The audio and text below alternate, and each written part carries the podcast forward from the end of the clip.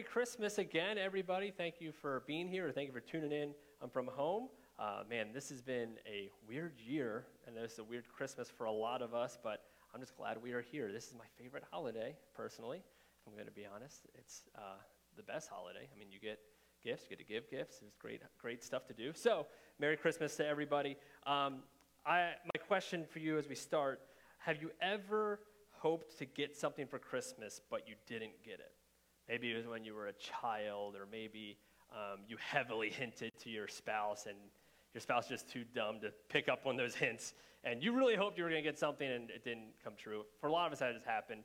Um, but it, it's it's not fun when that happens, but it's not the worst thing to ever happen, right? Like there's the worst things that can happen. I actually think that there's something that's worse than hoping for something and not getting it.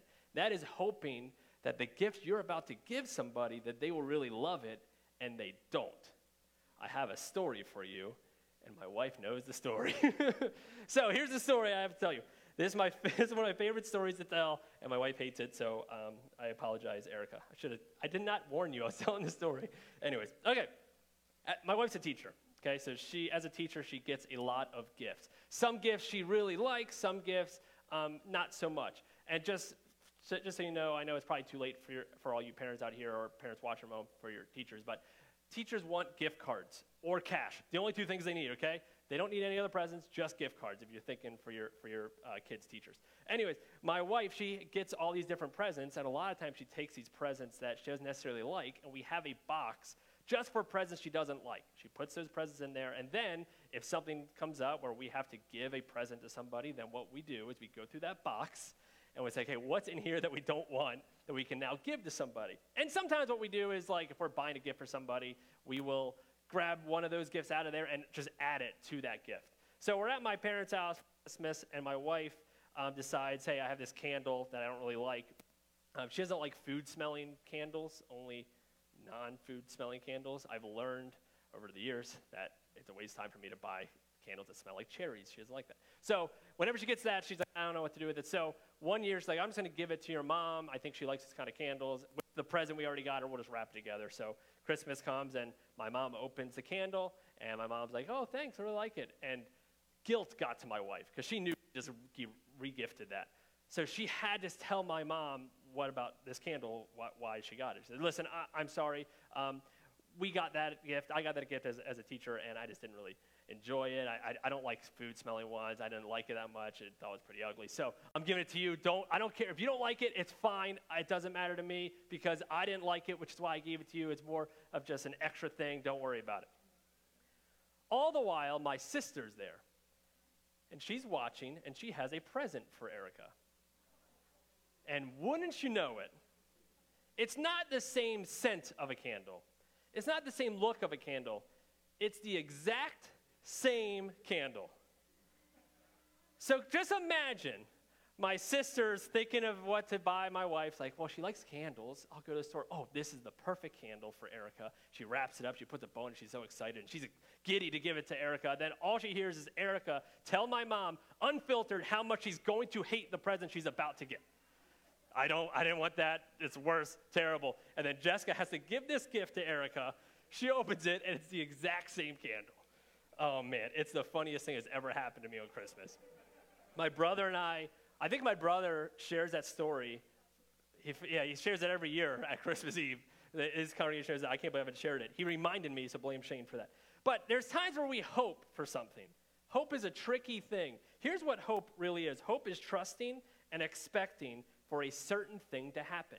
That's what hope is trusting or, and expecting that a certain thing is going to happen. I hope for Christmas I'm going to get this. I hope for Christmas this is going to happen. Or I hope she will say yes. I hope he will do what he promised. I hope the Ravens win the next two games and either Miami or the Colts or Cleveland lose one of the two so we can go on a run. I hope the Steelers find a way to beat one of those teams. Whatever you hope for, we all have different hopes, right? Hope for something. Hope is trusting and expecting for a certain thing to happen. That is hope. And hope is tricky because we all need hope. All of us need it. We all want hope.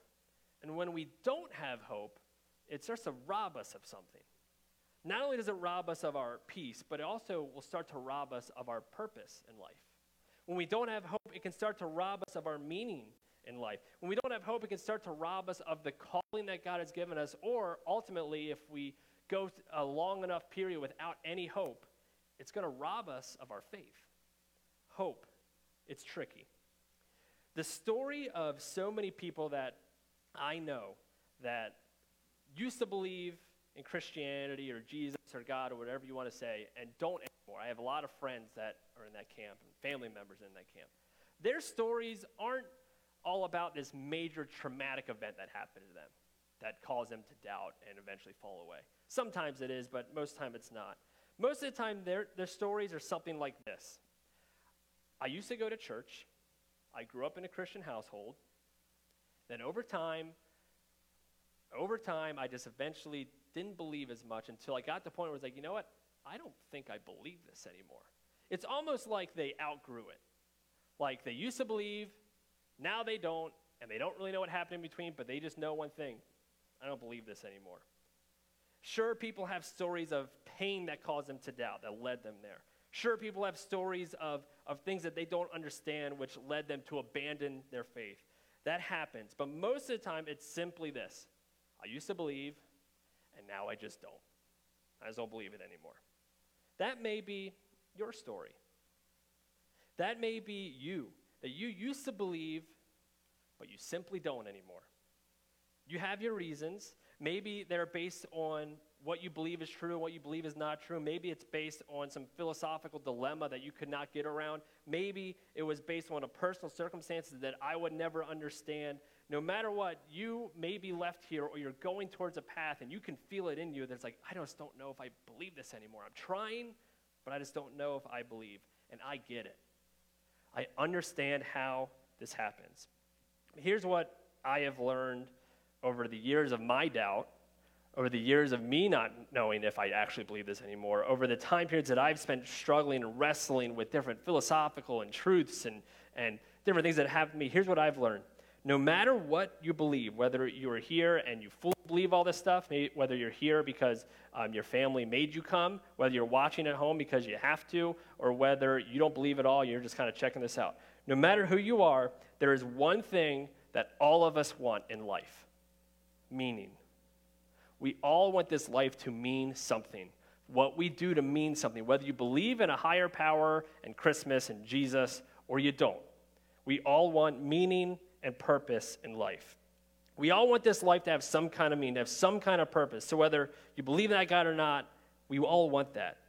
Searching for meaning and purpose, that's hope. It's hoping that there is a reason this, for this life and a reason for what is happening, for what has happened to you. We cannot cope with in life without this idea of hope, needing this to mean something.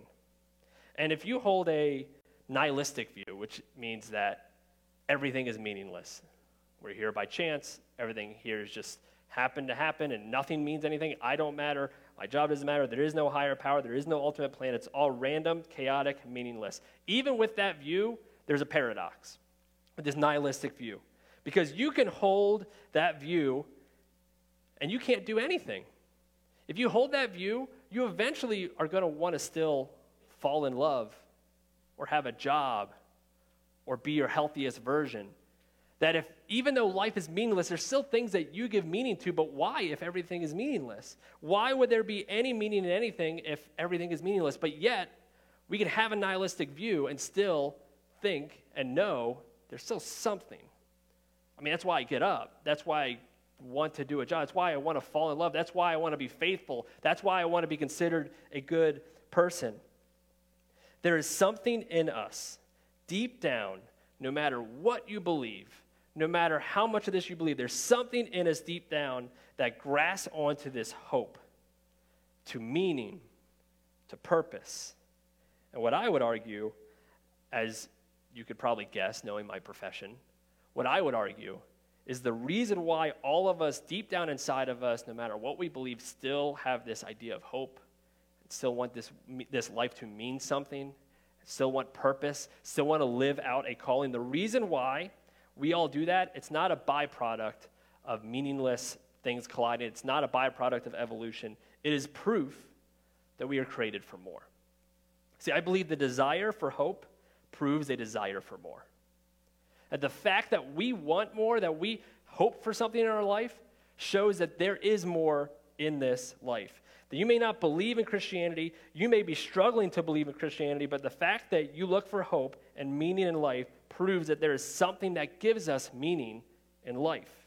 The questions we all ask why are we here? Where do I go from here? What is the point in life? What is the meaning of life? Those questions come out of a desire for more. Where does that desire come from if everything is meaningless? I would argue it comes from something more. Here's how C.S. Lewis would say it. He says, If I find in myself desires which nothing in this world can satisfy, the only logical explanation is that I was made for another world. Here's how Solomon says in Ecclesiastes chapter 3 He says, He has made everything beautiful in its time. He has also set eternity in the human heart. The reason we search for hope is because we're searching for Him. That's why we search for it.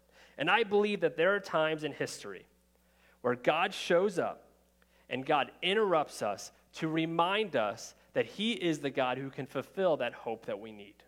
That He can fulfill the desire for meaning, that He can show us love and hope and forgiveness and grace. And there are times in our lives and there's times in the history of this world that He shows up and interrupts the plans that are happening to show you that there is hope. And Christmas is one of those times. It's one of those times in history where God interrupts our plans to prove that we have hope. So, if your Bibles, you open up to Luke chapter 1. We're going to be reading the Christmas story, or your Bible apps. We're going to start in verse 26, a story that you all know. But it's a story of God interrupting our lives to give us hope. Luke chapter 1, starting in verse 26. In the sixth month of Elizabeth's pregnancy, God sent the angel Gabriel to Nazareth, a town in Galilee, to a virgin pledged to be married to a man named Joseph, a descendant of David. The virgin's name was Mary. The angel went to her and said, Greetings, you who are highly favored, the Lord is with you. Did you catch what Gabriel said to Mary? The one who is highly favored. Remember that, it's important. Highly favored. Continuing on in verse 30. Mary, you have found favor with God. You will conceive and give birth to a son, and you are to call him Jesus. He will be great and will be called the Son of the Most High. The Lord God will give him the throne of his, da- of his father David, and he will reign over Jacob's descendants forever. His kingdom will never end. There's just one problem with this plan that Gabriel is saying. A problem that's very apparent to Mary, and she just addresses it in the next verse. Here's what Mary says How will this be since I am a virgin? I mean, put yourselves in Mary's shoes here. She's engaged to Joseph, but she's not married. She's a virgin. She is not pregnant. She doesn't want to be pregnant. She's, she's hasn't done, I'm taking a biology class, but you normally can't be a virgin and be pregnant, right? That normally doesn't happen. So she, everything is changing for Mary quickly. Think of all the plans that Mary probably had.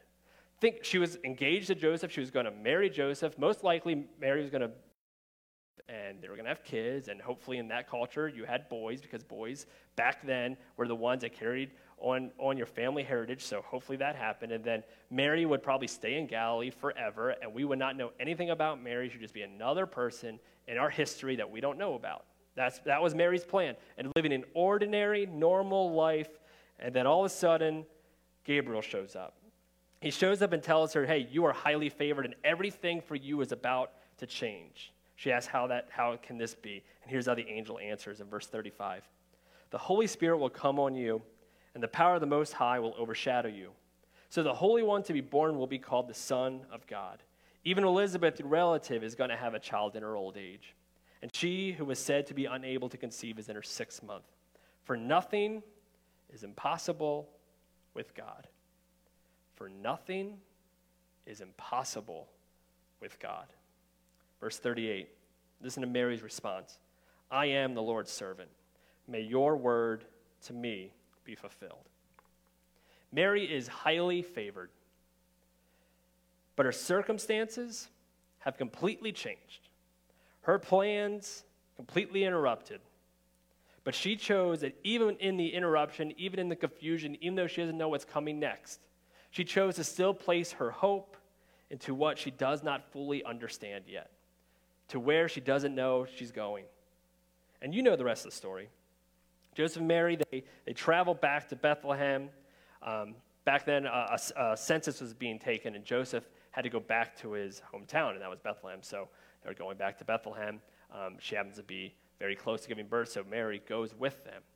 Um, not like the plan, right? Even though Mary was highly favored, she wasn't expecting to travel to Bethlehem to have a baby. So the circumstances don't really say that she's highly favored, but Gabriel said that she was. So they go there, and then you know the story. When then she gets there, there's no room in the inn. She gets there and she says, "Hey, we want a room." And there's no room, so we got to go to a barn. And I don't know if you've if you've ever had kids, you had a plan for how you're going to have a kid. You did not have a plan of having it in a bunch of hay. That was not your plan. So Mary, who is highly favored, who's about to give birth to the Son of God, who's about to give birth to that Messiah that Frank was talking about, that, that, that they were waiting for forever, is about to do it in a barn. She's highly favored, but her circumstances don't make it seem like she is. It sure doesn't seem like she is. And then Jesus is born. And when he's born, King Herod hears about it. And he knows that, that Jesus guy is a, is a threat to his throne. So he goes, Well, we got to do something about this because we don't want him to come and take over my job. So he says, I'm going to make sure that every boy two and under is dead in Bethlehem to make sure that this baby that they're all waiting for doesn't overthrow me. Mary and Joseph hear about it and they get out of there as fast as they can. But, Joseph, but uh, King Herod eventually does what he says he's going to do kills all the babies, to, all the boys two and under in Bethlehem. So even though Mary got out of there and, and, and she was lucky enough to have Jesus, that Jesus wasn't murdered, she's highly favored and her circumstances sure don't seem like it. Sure don't seem like it. Then Jesus grows up. He does his ministry. He shows us the best way to live. And here's what's amazing about the ministry of Jesus. Again, whether you believe any of this or not, we are still trying to catch up to the things that Jesus taught us. We're still trying to catch up to it. I mean, the, over the past couple years, we have seen things um, in different movements that have, have elevated women's status, right? You know what the first person to do that was? Jesus. We've been trying to catch up to him ever since. To elevate people of all races to an equal standing, we're still trying to catch up to him. He, he gave a message that was so radical in his time that we are still trying to live out. We still have trouble living out. He did his ministry. He showed us the best way to live. He taught us truths, and then eventually he's arrested. And then Mary, highly favored Mary, has to watch as her son is tortured, beaten, and crucified. She doesn't know the end of the story at this point. We do. We know the end of the story. But Mary doesn't know. All she knows is that her son, the Messiah, is dead, was killed. Her life, her highly favored life, was completely full of chaos, pain, and interruptions. None of it she planned for. Our lives are full of interruptions for all of us. This year was a complete interruption in every plan we had, wasn't it? It was a complete interruption. Our lives are full of interruptions. The doctor call that changes everything. It interrupts your entire life. That call that comes. The, the talk with your spouse that things came out that you didn't know were going to come out that completely changed everything. It interrupted your entire life, that one conversation. The report from your kid's school completely changes where you're going, interrupts your life. That, that conversation with your boss completely changes everything. Life is full of interruptions, it's full of interruptions to your plans. And these interruptions hurt. These interruptions are confusing. These interruptions might leave some of you thinking, Where are you? Because this is not the way I planned it. This isn't the way I thought it was going to go. These interruptions may have damaged your faith, it may have even destroyed your faith. But deep down, even with all the interruptions in your life, even with all the change of plans that you've had to deal with, even with everything going incorrectly according to what you thought was going to happen, even in all that deep down, you still search for hope. It might be at the bottom of your soul, it might just be a little bit left, but you still desire and hope for and search for hope, for meaning, for purpose, for peace. And the reason you search for hope is that deep down in the bottom of, you, of your soul, you know there's something more. There's something more than you. There's something more than that interruption. There's something more in life. And I have good news for you. Christmas tells us that there is hope beyond the interruptions. There is hope beyond the confusion. That there is a point, there is a purpose, there is a meaning, and there is a hope for you. Because Christmas is the time that God interrupted our entire world to show up in it so that He could save the entire world. And God is continually interrupting our world to show up in your lives and in my life so that when you search for that hope, you can actually find it. Will you get all the answers in life? No. Will it all make sense to you? No. But you know deep down that there is more to this life. And I am here to tell you that that more that we constantly search for is inviting you into a relationship with Him.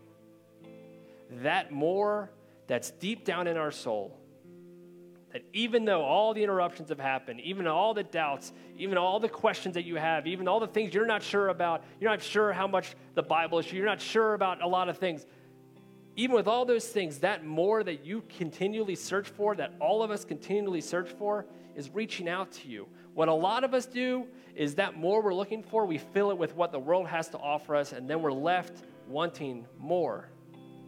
There's only one thing that can truly satisfy you and that's what Christmas is it's God coming to our level so that he can save us. The desire for hope proves a desire for more, and more importantly, the desire for hope proves a desire to be saved. To be saved from yourself. And I'm here to tell you Christmas of the worst year of all of our lives, that you can find that hope you've been searching for. It's not a mystery, it's not hidden from you. It's constantly inviting you. That hope for more is here. And it is given freely to you. You don't have to earn that thing you've been searching for. But Christmas is where God says, there's that gap between myself and, and my people and us that gap that is there because of our sin, because of what we have done wrong. And Christmas says, I'm going to do something about it. I'm not going to make them do something about it. I'm going to show up in their lives. I'm going to show them that no matter what, there is hope for them. I'm going to come down to their level. I'm going to take the weight of their sin. I'm going to die on a cross for it. And three days later, I'm going to come back to life to prove that the debt is paid. You can have the more you've been searching for. You can have the hope you've been searching for. All you have to do is accept it. It's here. So here's what I'm going to do as we get ready to close, and we're going to play closing song and let you guys get back to your Christmas Eve celebrations. I'm not going to ask you to do to stand up or to raise a hand or anything like that. Here's what I'm going to ask.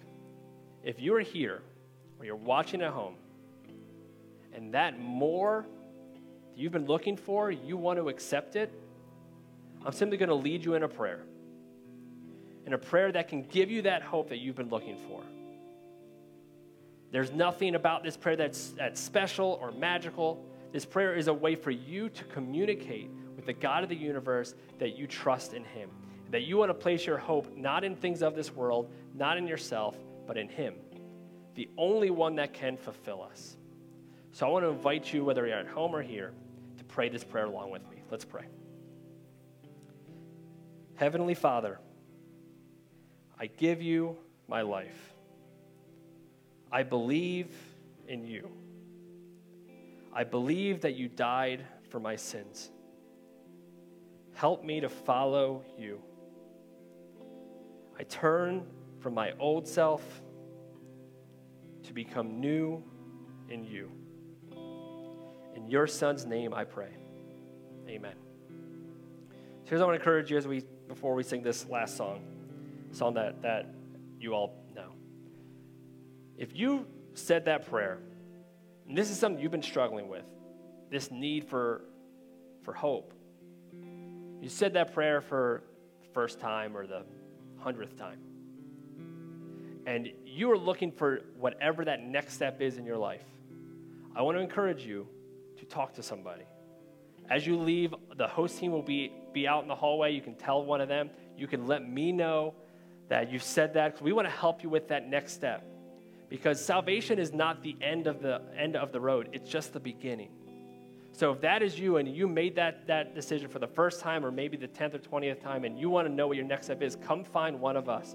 We would love to help you with that next step. I want to encourage everyone to stand as we sing this closing song together.